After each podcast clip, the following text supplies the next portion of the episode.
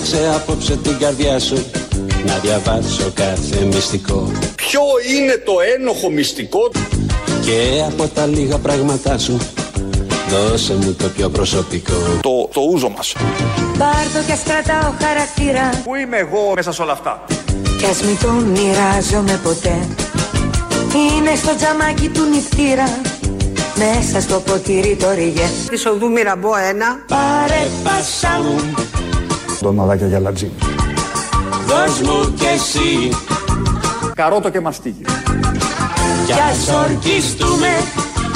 Ορκίζομαι στο όνομα του παντοδυνάμου μας Θεού, εις το όνομα του Κυρίου μας Ιησού Χριστού και της Αγίας Τριάδος, πως θα μοιραστούμε, θα μοιραστούμε την υπόλοιπη μας ταραμοσαλάτα. Είναι από τη Μυραμπό η ταραμοσαλάτα, η παριζιάνικη είναι τελείως διαφορετική. Επειδή σήμερα έχει γενέθλια ο Λάκης Παπαδόπουλος, το χίλια εννιακόσια σαράντα οκτώ γεννήθηκε, εφτά Δεκεμβρίου. Είπαμε να ακούσουμε ένα από τα τραγούδια του. Εκεί τη δεκαετία του ογδόντα ξεχώριζε από τους άλλους Έλληνες ροκάδες. Ήταν έτσι ιδιαίτερος, είχε και τα ψηλά ρεβέρ. Εγώ τότε ανακάλυπτα τα σκληρά, δηλαδή Θάνος Μικρούτσικος, Μεράτζας, Μάνος Ελευθερίου, Μίκηδες και Μάνη. Τους είχαμε ανακαλύψει νωρίτερα. Ε, μαζί με αυτά λοιπόν τα σκληρά. Ε, χρειαζόταν και κάτι να το σπάμε και ο Λάκης Παπαδόπουλος ήταν από τους αγαπημένους μου τότε, οπότε είπαμε σήμερα να ξεκινήσουμε έτσι και το γνωστό με τον Μπασά και την Οδοντόβουρτσα. Είσαι από αυτές που την καρδιά τους εύκολα τη δίνουν δυστυχώς. Κυρία Παπαρίδου, μ' ακούτε? Μόνο που την Οδοντόβουρτσα τους δεν την δανείζουν κανένας. Κυρία Παπαρίδου, είσαι ένα παιδί. Είμαι ο Κυριάκος Μητσοτάκης. Που του αξίζουν τον παραμυθιόν οι θησαυροί. Πιστεύω βαθιά στο δαρδίνο. Όμως τα ματάκια σου δακρύζουν για τους λίγους. Πάρε πασά μου τη διαπλοκή. Δώσ' μου κι εσύ τη χλίδη της εξουσίας. Κι ας ορκιστούμε πως θα μοιραστούμε. Γουλιά γουλιά, σταγόνα σταγόνα, θα μοιραστούμε την υποσαχάρια Αφρική, τη Σομαλία, το Κονγκό. Γουλιά γουλιά το Κονγκό, καλό ακούγεται, μερακλίδικο, μην το απορρίψουμε με τη μία. Αυτά λοιπόν, σήμερα ο μήνας έχει εφτά. Και να ξεκινήσουμε με μια πρωτιά. Έχουμε γενικώς πάρα πολλές πρωτιές. Ε, προ... Τις προηγούμενες μέρες, την Παρασκευή, νομίζω, ακούγαμε τον Άδωνη Γεωργιάδη που έλεγε ότι τα πάμε καταπληκτικά στην πανδημία. Γενικώς ο Άδωνης, κάθε μέρα που βγαίνει, θα τον ακούσουμε και τι είπε και χθες και τι είπε και σήμερα. Κάθε μέρα βγαίνει σε δύο-τρία κανάλια.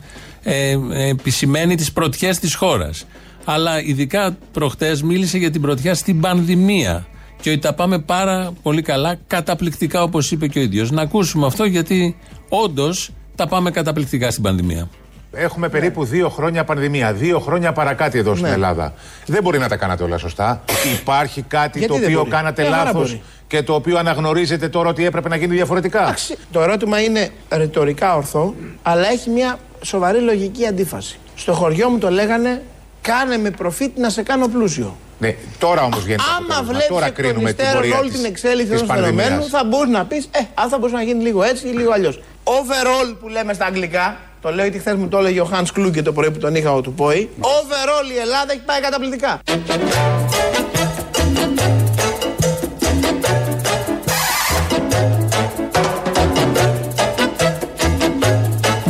Overall η Ελλάδα έχει πάει καταπληκτικά.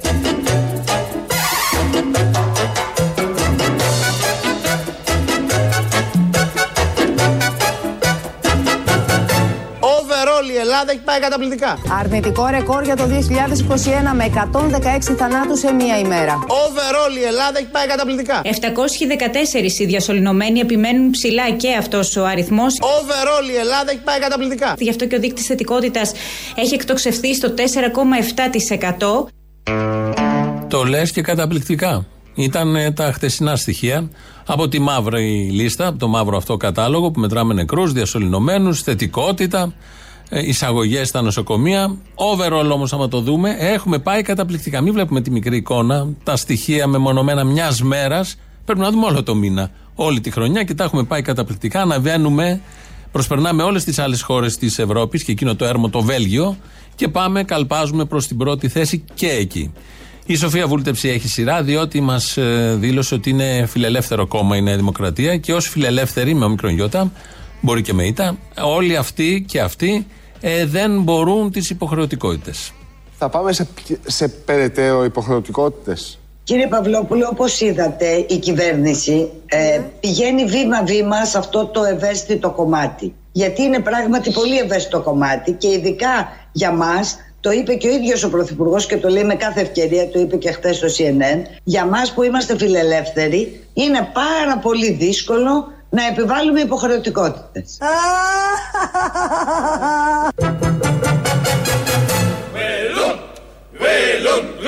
Για μας που είμαστε φιλελεύθεροι. Πείστε τα μπατζούρια καλά. Κατεβάστε τις κουρτίνες. Να μας δει κανένα μάτι και μας γουτσώνουν με πόδια και με χέρια. Αλλά κάτσι κάτσι πόρα, πόρα. Αλλά κάτσι κάτσι πόρα, πόρα. Αλλά κάτσι κάτσι πόρα, πόρα. Αλλά κάτσι κάτσι πόρα, πόρα. Για μας που είμαστε φιλελεύθεροι είναι πάρα πολύ δύσκολο να επιβάλλουμε υποχρεωτικότητες. Έχει δίκιο εδώ. Δεν θυμόμαστε καμία υποχρεωτικότητα τα τελευταία δυόμιση χρόνια να έχει επιβάλει αυτή η κυβέρνηση, επειδή ακριβώς είναι φιλελεύθερη. Που αν κάτι κάνουν μέρα παραμέρα, να επιβάλλουν μια υποχρεωτικότητα. Από την αρχή της πανδημίας, πριν την πανδημία, κατά τη διάρκεια του πρώτου, δεύτερου, τρίτου, τέταρτου, του πέμπτου που θα ακολουθήσει, μόνο υποχρεωτικότητες. Με μια ειδονή, με μια χαρά βλέπουμε τους υπουργούς, τα πρόσωπά τους, τον ίδιο τον Πρωθυπουργό, πόσο ωραία νιώθουν όταν επιβάλλουν υποχρεωτικότητες. Μόνο σε αυτό είναι καλή. Τα έχουν καταφέρει. Άλλη μια πρωτιά. Και τα πάμε καταπληκτικά και εκεί. Overall όμως να το δούμε το θέμα. Μην το δούμε μεμονωμένα. Με μία μόνο υποχρεωτικότητα. Ο κύριος Οικονόμου, κυβερνητικός εκπρόσωπος, μας είπε τι ακριβώς κάνει αυτή η κυβέρνηση και τι παρέχει αυτή τη βδομάδα σε σχέση με την πανδημία.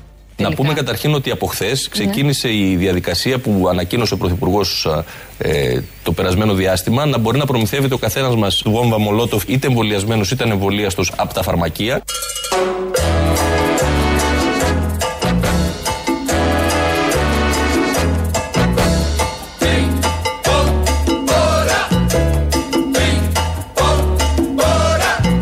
Ο έλατο, έλατο, τι ωραία που αρπάζεις. Στο Σύνταγμα, στο Σύνταγμα, τι ωραία που αρπάζεις. Μπάτσους γεμάτος τα κλαδιά και δημιουργίες στη σειρά. Βρε, θα σε κάψω μια βραδιά και ας έχει μπάτσους τα κλαδιά. Πολυτεχνικό.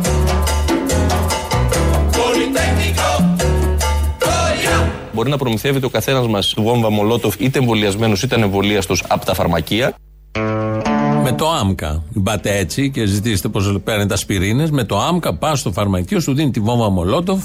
Και την αξιοποιείς όπως πρέπει. Μετά πρέπει να δηλώσεις, γιατί γίνεται η σχετική καταγραφή εν ώψη εορτών. Και ακούσαμε ανάμεσα στο μάμπο αυτό που παίζει, τον Άδωνη να μιλάει για το έλατο έλατο. Και είδαμε τις χθεσινές εικόνες από το κέντρο της Αθήνας, πλατεία Συντάγματος. Εκεί ο Μπακογιάννης, ο δήμαρχός μας, δίπλα από το βουλεβάρτο της Πανεπιστημίου, είναι η πλατεία Συντάγματος.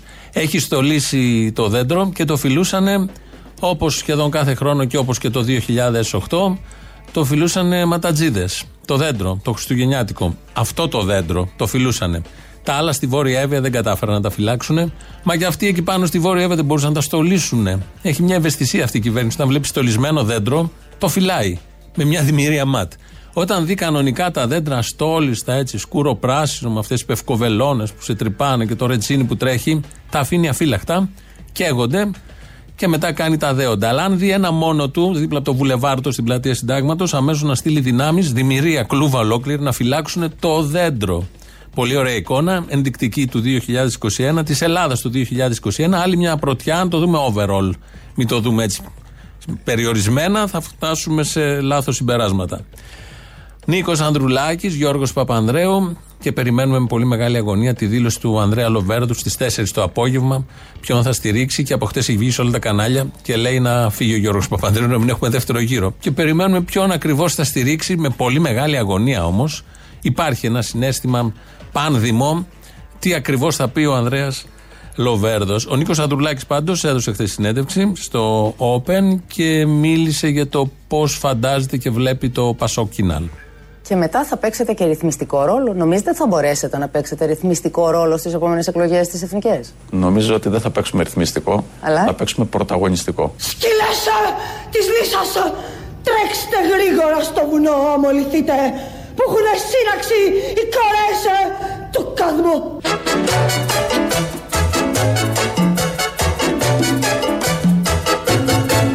Νομίζω ότι δεν θα παίξουμε ρυθμιστικό, αλλά θα παίξουμε πρωταγωνιστικό.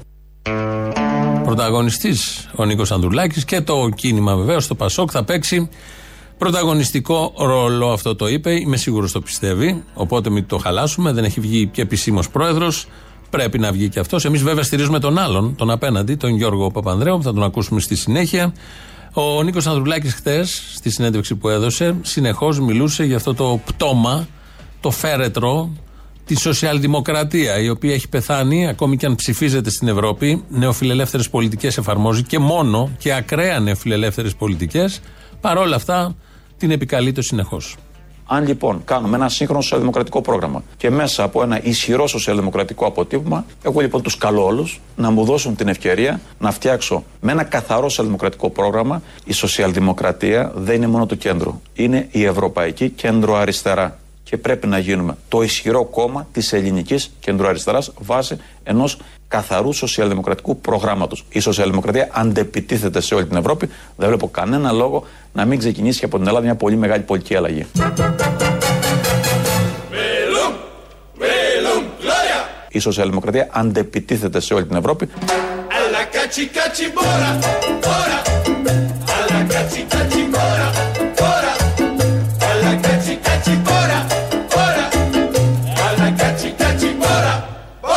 Η σοσιαλδημοκρατία αντεπιτίθεται σε όλη την Ευρώπη. Δεν βλέπω κανένα λόγο να μην ξεκινήσει και από την Ελλάδα μια πολύ μεγάλη πολιτική αλλαγή. Που πας μωρή με την τζάπα! Με την τζάπα θα ξεκινήσει αυτή η πολιτική αλλαγή. Περιμένουμε με αγωνία πρώτον την δήλωση του Ανδρέα Λοβέρδου.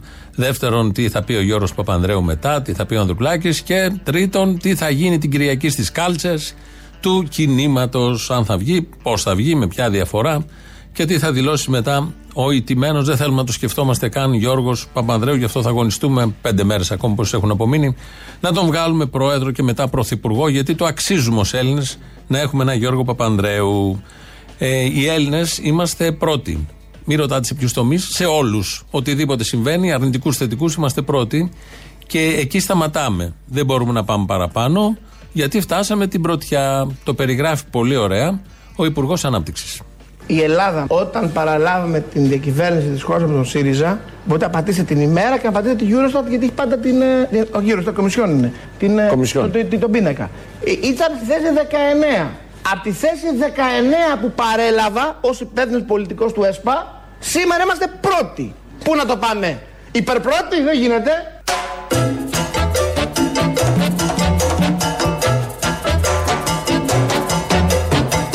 Σήμερα είμαστε πρώτοι.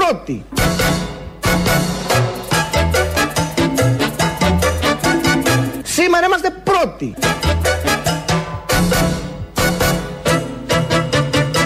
Πού να το πάμε, υπερπρώτοι, δεν γίνεται. Δηλαδή ξεκινήσαμε τη θέση δεκαεννέα, φανταστείτε στο πάτωμα. Και εκτιναχθήκαμε με δύναμη, φτάσαμε στο ταβάνι. Ο ήχος που κάνει όταν κάποιος φτάσει στο ταβάνι, εκεί τερματίζει. Πιάσαμε ταβάνι, είμαστε πρώτοι. Θέλουμε στο δύο έντεκα δέκα ογδόντα οκτακόσια ογδόντα πρώτον να παίρνετε όλοι παπανδρεϊκοί, να τονώσουμε το κοινό, να πάμε να ψηφίσουμε κτλ. Να λέτε τα καλά του Γιώργου. Και δεύτερον, όλοι εσείς που είστε πρώτοι. Όλοι είμαστε πρώτοι δηλαδή. Έχει φτάσει αυτό στις τσέπες, έχει αφιχθεί η ανάπτυξη όπως είπε προχτές. Ε, κάθε μέρα που περνάει γίνεται και χειρότερος. Δεν ξέρω. Ε, το, το τερματίζει. Συνεχώς, τώρα είναι το πρώτο υπερπρώτη, δεν το περίμενε κανείς ότι θα το πει, παρόλα αυτά το είπε. Όλοι εσείς λοιπόν που νιώθετε ότι συμμερίζεστε, ότι είμαστε πρώτοι και δεν μπορούμε να γίνουμε υπερπρώτη, αν και εγώ πιστεύω ότι αυτή η κυβέρνηση μπορεί να μας πάει και στην υπερπρώτη θέση. Στον τομέα της πανδημίας σίγουρα φαίνεται ότι θα πάμε και θα γίνουμε υπερπρώτη, ας γίνουμε και στα υπόλοιπα. Έχετε όλοι κινητό στο χέρι, έχετε κινητό. Τι ακριβώς είναι το κινητό, δεν είναι μια συσκευή που μπορείτε να επικοινωνείτε, να βλέπετε βίντεο, να συμμετέχετε σε ατέλειωτες συζητήσεις στα, στα social media και στις εφαρμογές και όλα τα υπόλοιπα. Το κινητό είναι η προσευχή. Δεν το λέμε εμείς, από αυτά δεν πολύ ξέρουμε. Το λέει ένας ε, κατεξοχήν αρμόδιος, είναι ο Μητροπολίτης Μόρφου κάτω στην Κύπρο. Και το κυριότερο, προσευχή. Προσευχή. Προσευχή είναι το τηλέφωνο με το οποίο ανα πάσα στιγμή, το κινητό τηλέφωνο που ανα πάσα στιγμή ανοίγουμε συχνότητα, ανοίγουμε γραμμή με τον ουρανό. Με όποιο θέλουμε. Με τον Θεό Πατέρα του λέμε «Πατέρα μου επουράνιε, συγχώρεσέ με». Στο Χριστόν. Κύριε Ιησού Χριστέ, ελέησον με. Θέλουμε να ανοίξουμε το κινητό προς τη μάνα του Θεού, την Παναγία μας. Περαγία Θεότο και σώσον ημάς στο Άγιο Πνεύμα. Πνεύμα Άγιο, Πνεύμα της αληθείας, καθάρισον με. Το Άγιο Πνεύμα είναι το καθαριστήριο. Πάμε τα ρούχα στο καθαριστήριο. Παίρνουμε τηλέφωνο, όπως ακούσατε. Το τηλέφωνο έχει αυτή τη χρηστικότητα. Θες να επικοινωνήσεις με τον ουρανό. Γι' αυτό υπάρχει το τηλέφωνο, γι' αυτό το έφτιαξε ο άνθρωπος. Κατ' εντολή και με την έμπνευση του Θεού. Έχουμε λοιπόν το τηλέφωνο, σχηματίζετε τους αριθμούς. Περάστε τα όλα αυτά μέσα στις επαφές.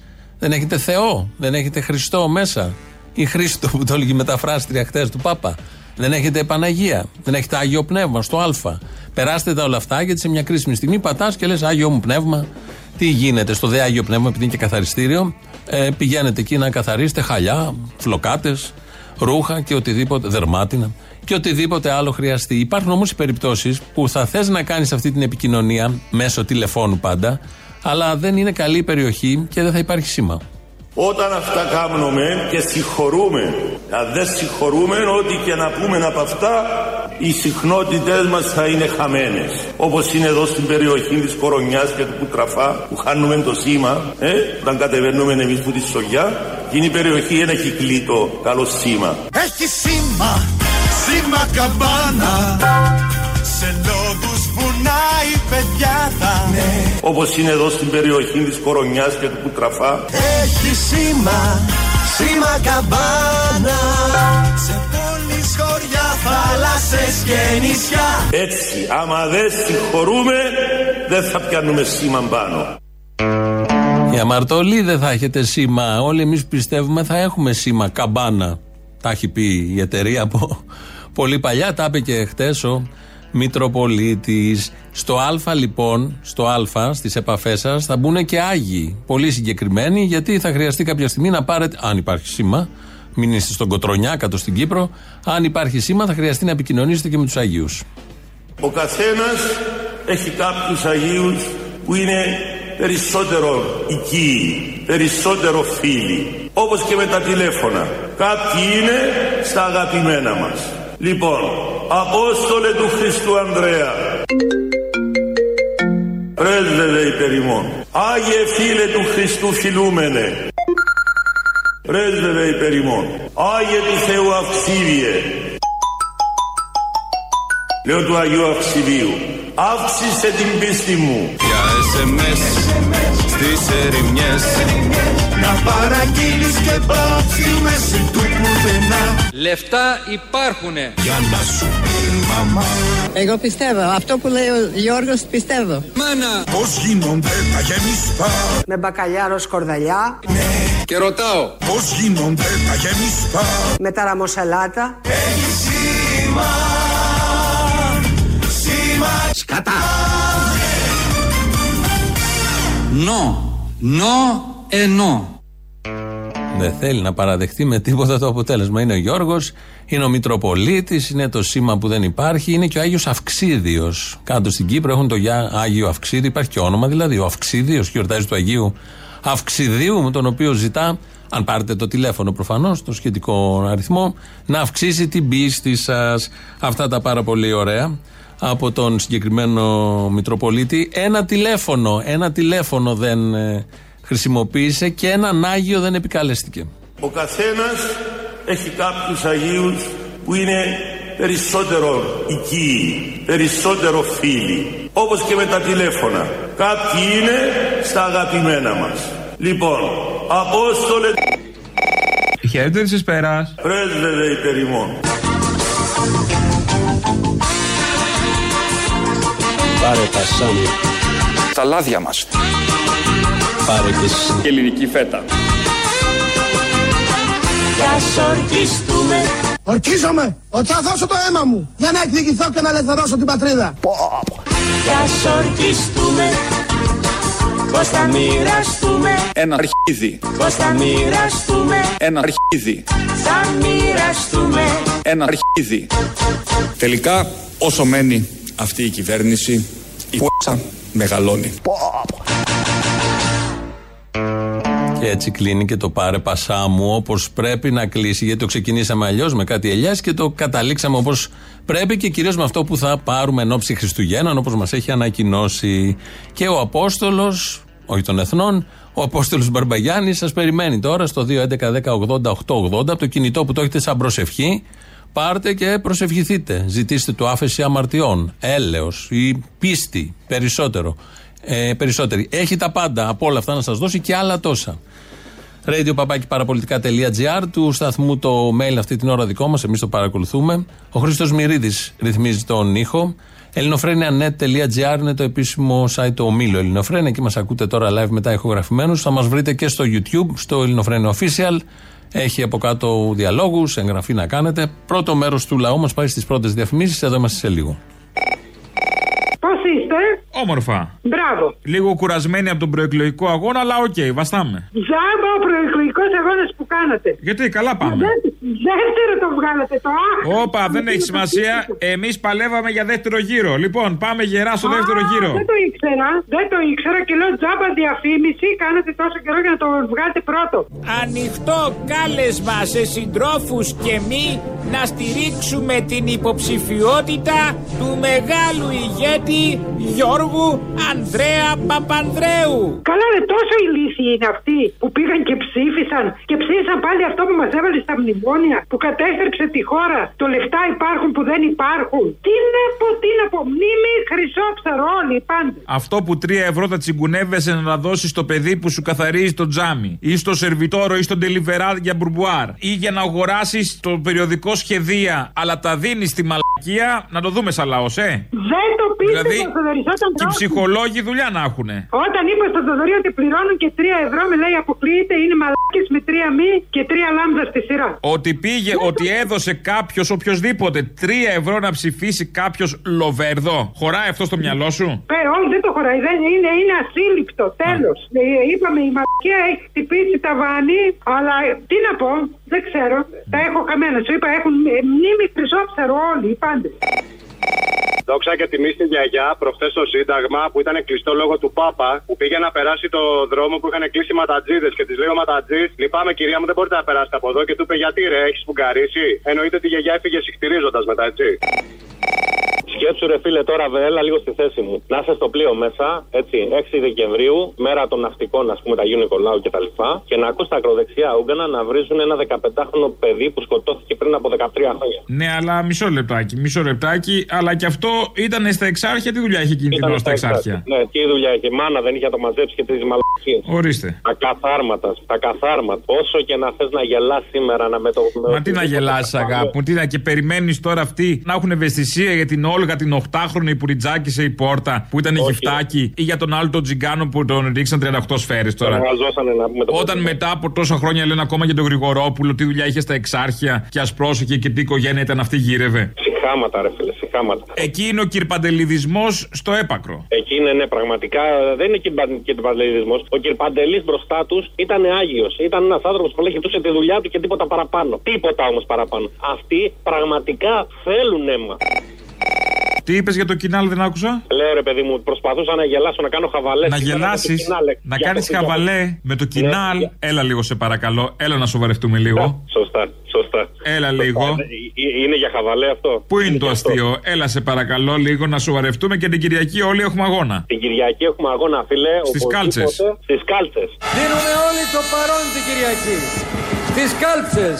Έτσι κι αλλιώς, κοίταξε, εγώ θα είμαι ενπλό. Αν, αν, ήταν, ε, αν, ε, αν δεν ήμουν ενπλό, θα πήγαινα χθες για να ψηφίσω. Έτσι για το καπάντημα, για το χαβαλέ. Θα το ρίχνες το τρία ευρώ, ε. Θα το ρίχνα, ρε φίλε, γιατί άμα πώς πηγαίναμε παλιά στα βίντεο κλαμπ, ξέρω εγώ, και παίρναμε κομμωδίες. Αυτό. Έλα, παιδί μου, ρίξου στον υπόνομο, το ίδιο είναι. Ε, εντάξει, ρε παιδί μου, στον υπόνομο δεν γελάς τόσο πολύ. Έτσι, εκεί έχει πλάκα. Εξαρτάται. Αν τον υπόνομο τον πιάνεις σε συγκεκριμένη συχνότητα στα κανάλια, γελάς. Σωστό. Σωστό, ρε φίλε.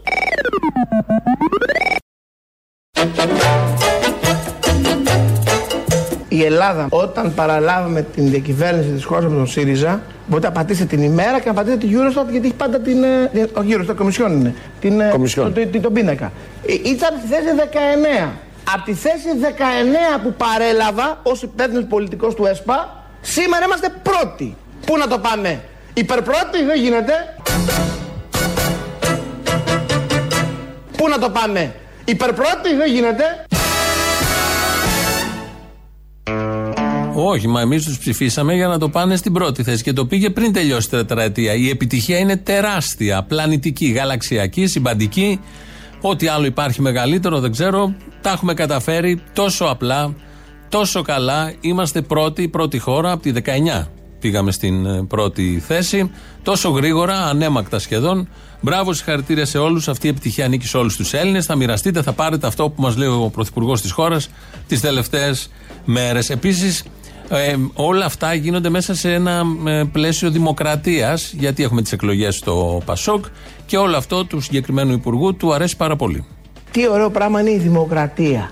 Αυτή όλη η δημοκρατική διαδικασία, αυτή όλη η συμμετοχή, τα debate, οι συγκεντρώσεις όλη την Ελλάδα, το ότι γράφτηκαν τα άρθρα, ότι έγινε όλο αυτό το ενδιαφέρον για το Πασόκ, οδήγησε σε άψογο ποσό του Πασόκ.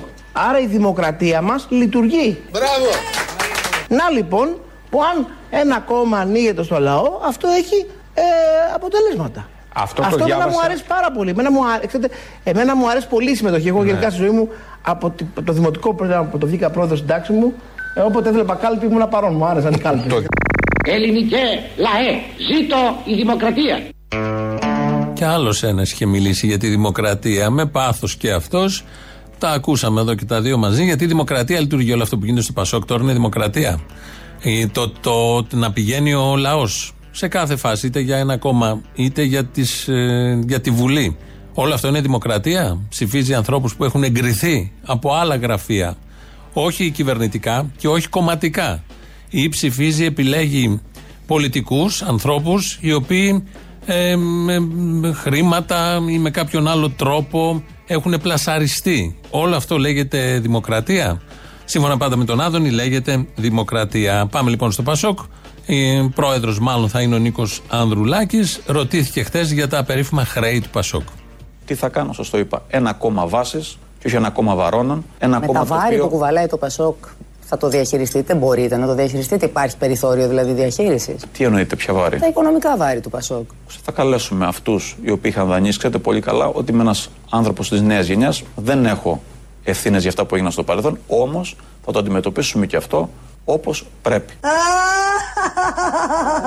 Δηλαδή, θα καλέσουμε τους δανειστές να ρυθμίσουμε τα δάνειά μας όπως κάνουν και τα υπόλοιπα κόμματα βάσει των οικονομικών δυνατοτήτων που έχει σήμερα η παράταξη. Δεν έχουν ρυθμιστεί τα δάνεια του Πασόκ. Και δεύτερον, πώς θα τα ξαναρυθμίσει ο Ανδρουλάκης?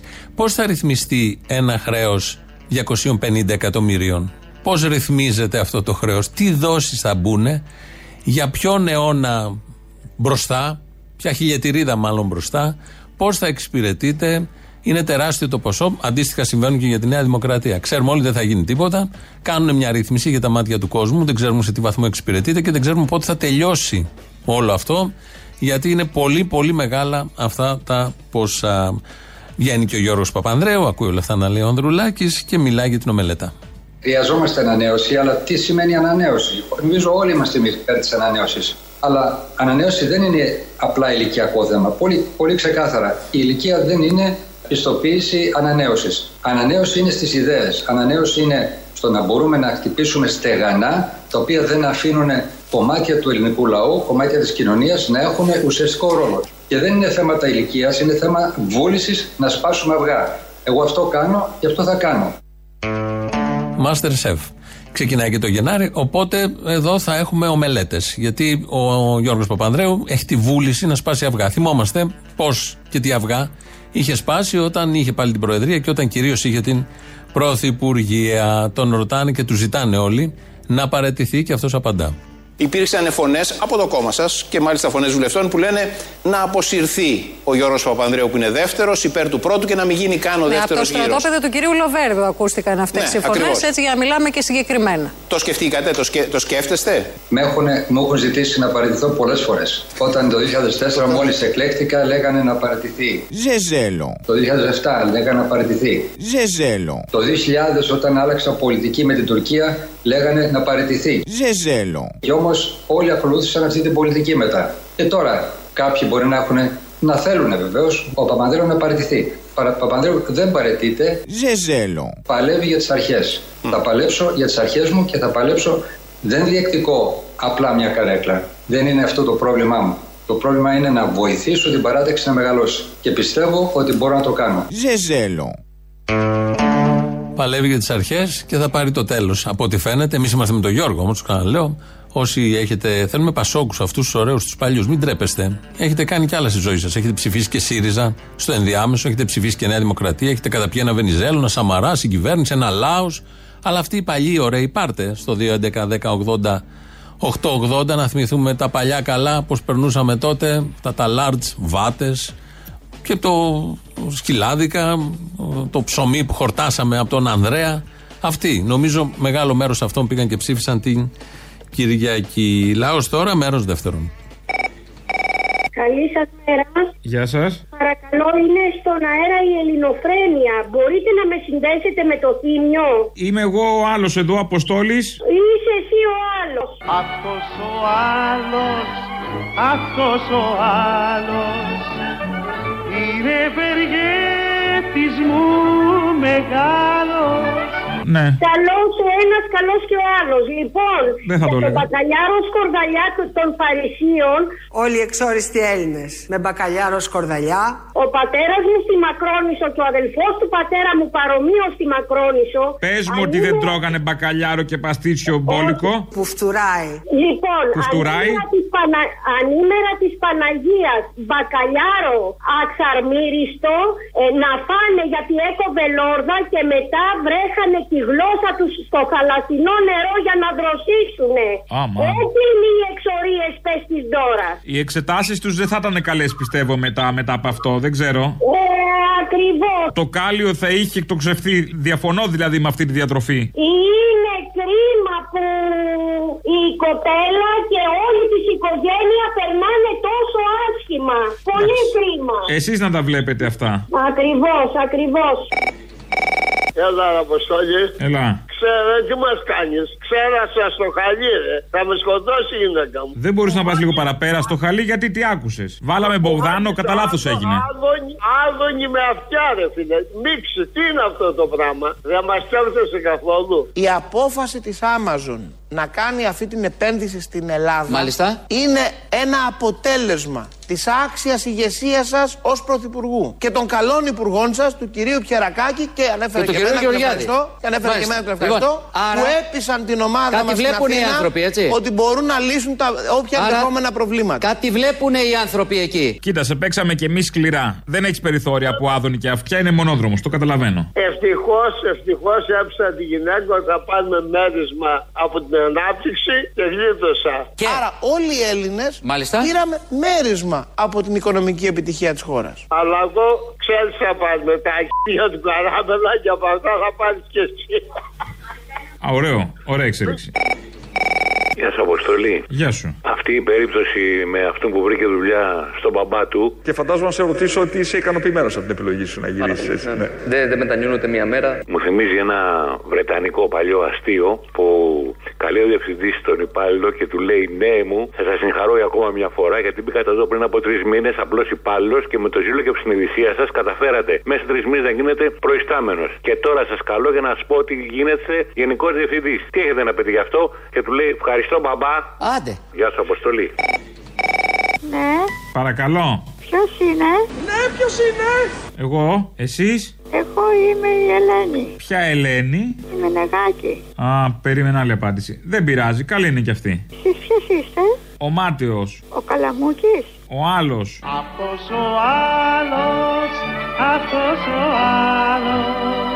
Ποιος Ποιος άλλος? Ο Μάτεος, της Μενεγάκη. Α, εντάξει, ευχαριστώ πολύ. Τώρα που γνωριστήκαμε, κλείνετε. Κρίμα, γιατί τόσο γρήγορα? Ε, ε, τι άλλο θέλετε να πούμε? Δεν πήρα εγώ, δεν ξέρω. Εσείς με τι πρόθεση πήρατε? Εγώ πήρα να μιλήσω μαζί σας. Είναι αυτό κουβέντα τώρα, μιλήσαμε, δεν χάρηκα. Εγώ χάρηκα όμως. Χορτάσατε όμως? Ε, όχι τελείως, θα ήθελα κι άλλο, αλλά δεν πειράζει. Δεν πειράζει και οι γιατροί λένε, οι διαιτολόγοι λίγο-λίγο, σωστό. Ακριβώς. Να είστε καλά. Ο κύριος Καλαμούκης είστε? Ο άλλος. Αυτός ο άλλος, αυτός ο άλλος.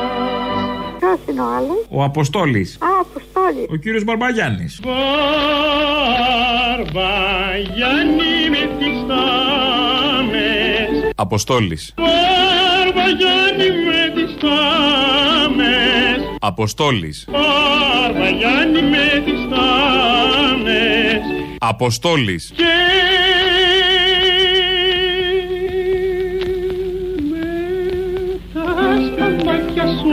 και μου μετά στα μουνάκια σου, Αποστόλης, να χαρείς τα μάτια σου. Γεια σας κύριε Παρπαγιάννη. Γεια σας κυρία Μενεγάκη μου. Αποστόλης.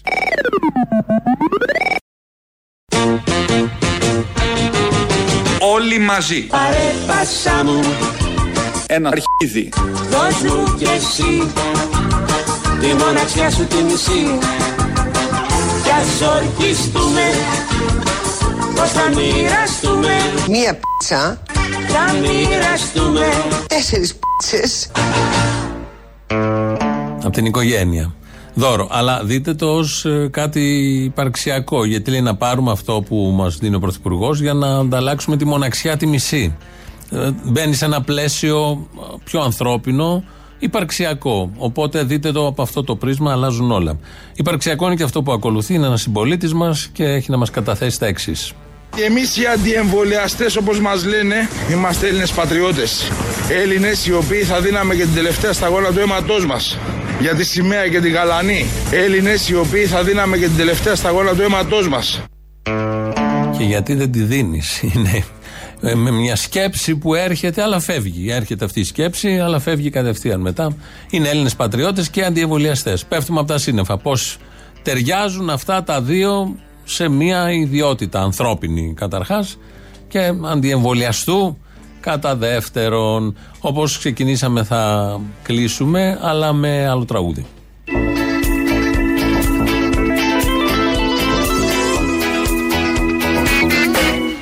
Κάτι γλυκό ζητάω ανισκός από πρωί αναλάτα και ο καφές πικρός. Ζητάω λίγη ζαχάρη κι ας πάρω το κιλό. Στα προσέχε αρρώστησα, θέλω κάτι γλυκό και ένα γλυκό χάδι, μια γλυκιά κουβέντα, θέλω κάτι γλυκό να είναι από σένα. Ένα μέλλον μακάρονο, επειδή είναι εκεί μέρες. Έτσι σας αφήνουμε γλυκά γλυκά. Κολλάει το τραγούδι στο τρίτο μέρος του λαού και μετά μαγκαζίνο. Γεια σας.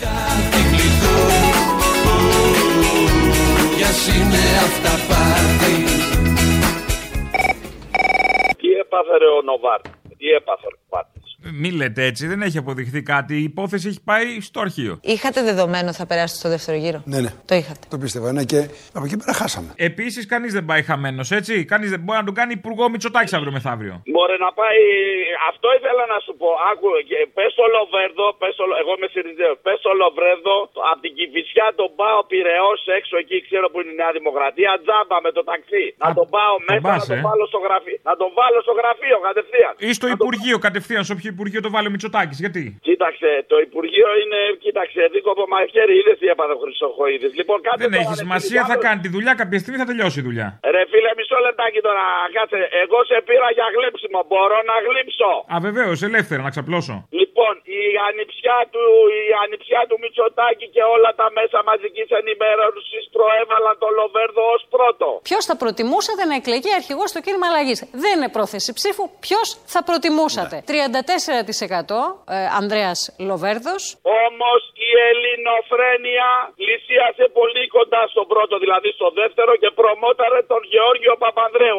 Άρα, άμα θες να ενημερωθείς πιο σωστά, πρέπει να ακούς ελληνοφρένεια. Αφενός σωστό, αφετέρου δεν καταλαβαίνω την ε, διευκρίνηση. Την επόμενη Κυριακή είναι καινούριες εκλογές. Δεν έχει να κάνει. Μπορεί να είμαστε πρώτοι. Ποιος? Αυτός. Ένα μηδέν. Α, ναι, αυτό δεν το συζητάω. Άρα η ελληνοφρένεια είναι η πιο έγκυρη ενημέρωση. Εμείς ψηφίζαμε για πρώτο γύρο. Τώρα τι θα γίνει στο δεύτερο είναι άλλο. Συνεχίζουμε. Ο αγώνας δεν τελείωσε. Η ελληνοφρένεια τα γάμισε τα μέσα μαζικής ενημέρωσης. Πρώτη ελληνοφρένεια, να σου πω. Και δεν κάναμε και μια δημοσκόπηση έγκυρη σαν τον καναλιών, ρε παιδάκι μου. Να σου πω, είμαι καλός θεοφυλασμός. Κοίτα, δεν είσαι κακός, αλλά Συριζέος δεν είπες, ε, είσαι. Λογικό να είσαι. Εντάξει, έλα, γεια. Δηλαδή, μπορεί να ήμασταν κι εμείς διαβολικά καλοί. Προτείνω να μαζευτούμε όλοι μαζί και να πάμε να παραδοθούμε, ρε πούτι μου. Εχθές πλήθηκαν, ντύθηκαν, στήθηκαν στην ουρά, πλήρωσαν τρία ευρώ και ψήφισαν λευκό, ρε. Ήτανε κάποιοι που ψήφισαν λευκό, ρε. Δεν υπάρχει σωτηρία. Α, καλά. Αν είχαν χιούμορ και στη Νέα Δημοκρατία πάντως, ε, θα δικάζανε το λιγνάδι, θα δίκαζε το λιγνάδι αυτός ο πρόεδρο, αντιπρόεδρος του ΣΤΕ, ο Πε, το όνομά του, το όνομά του, το όνομά του. Αυτός με τα ναρκωτικά. Α, μπράβο, ναι. Έλα, μωρέ. Παραιτήθηκε όμως, να είμαστε δίκαιοι. Παραιτήθηκε. Α, υπάρχει μια ευθυξία. Ναι, αλλά είχε όμως τα ακαταδίωκτο. Πάει και αυτό. Ναι, ναι, αλλά δεν έχουν χιούμορ, είναι πολύ σοβαροί, μετρημένοι, με γραβατούλες. Πολύ, πολύ σοβαροί. Αν κάτι είναι αυτό, είναι ότι είναι σοβαροί, μετρημένοι και με γραβατούλες. Και με γραβατούλες, ναι, δόξα σοι ο Θεός, δόξα σοι ο Θεός. Εν τω μεταξύ, εν τω μεταξύ, το θέμα με τις ντρόγκες του Αντιπροέδρου του Συμβουλίου της Επικρατείας, όπως είδες, έπαιξε παντού. Πρώτο θέμα σε όλα τα δελτία ειδήσεων. Χαμό της πουτάνα. Δηλαδή, αυτό κι η Σάσα στα μάτια με τους μπράβους που μπούκαναν στο θέατρο, πρώτο θέμα. Η Σάσα ήταν δεύτερο θέμα, να είμαστε, να είμαστε λίγο δίκαιοι. Ήτανε, έπαιξε λίγο πιο κάτω. Πρώτος ήταν ο, πρόεδρο, ο αντιπρόεδρος του ΣΤΕ. Αυτό, αυτό ακριβώς. Ναι, ναι. Ένα αρρωστημένο μυαλό πάντως θα έλεγε, όταν μαζεύονται εκεί και λένε ποιον να διορίσουμε, ρε παιδί μου, θα λένε πρόεδρε, έχω έναν. Ε, τι έχει κάνει αυτός? Ε, ξέρω εγώ, μια γκόμενα και την έχει σπιτώσει. Έχουμε στοιχεία, έχουμε, ας πούμε, τα πάντα. Τον κρατάμε, έχουμε. Ωραία, τότε διόρισέ τον. Καταλαβαίνεις τι εννοώ. Τους κρατάνε από κάπου, τους βάζουν εκεί για να κάνουν τη δουλειά τους. Αυτό θέλω να πω. Mm. Αλλά αυτά τα λένε τα αρρωστημένα μυαλά. Δεν είμαι τέτοια. Και ο Πάπας πήγε στη Μυτιλήνη Λέσβο. Η Μυτιλήνη Λέσβος. Have you been to Samos? Have you been to Samos? Πήγα εγώ στη Σάμος, εσύ πήγες? Α, και εσύ. No, you have not been to Samos. No, no, you have not been. You have not been. You, you have not been. Πήγα στη Σάμο. Άλλο αυτό. Α, πήγα, πήγαν να, να στακείται εκεί στη, στη Μόρια, mm. στο Καράτεπέ που πήγαν. Και γιατί δεν λένε ότι από πού προέρχεται ο πόλεμος να σταματήσει επιτέλους, να μην είναι οι άνθρωποι πρόσφυγες? Γιατί δεν το αναφέρει κανείς? Απλά κάνουν επισκέψεις και από πίσω κουστοδία, και όχι πήγε με μικρό αυτοκίνητο, και όχι πήγε με μεγάλο αυτοκίνητο. Και η κουστοδία από πίσω να τους χειροκροτούν. Mm. Και δεν λένε ποιος γεννάει το κακό αυτό. Να είναι άνθρωποι μακριά από τις χώρες τους.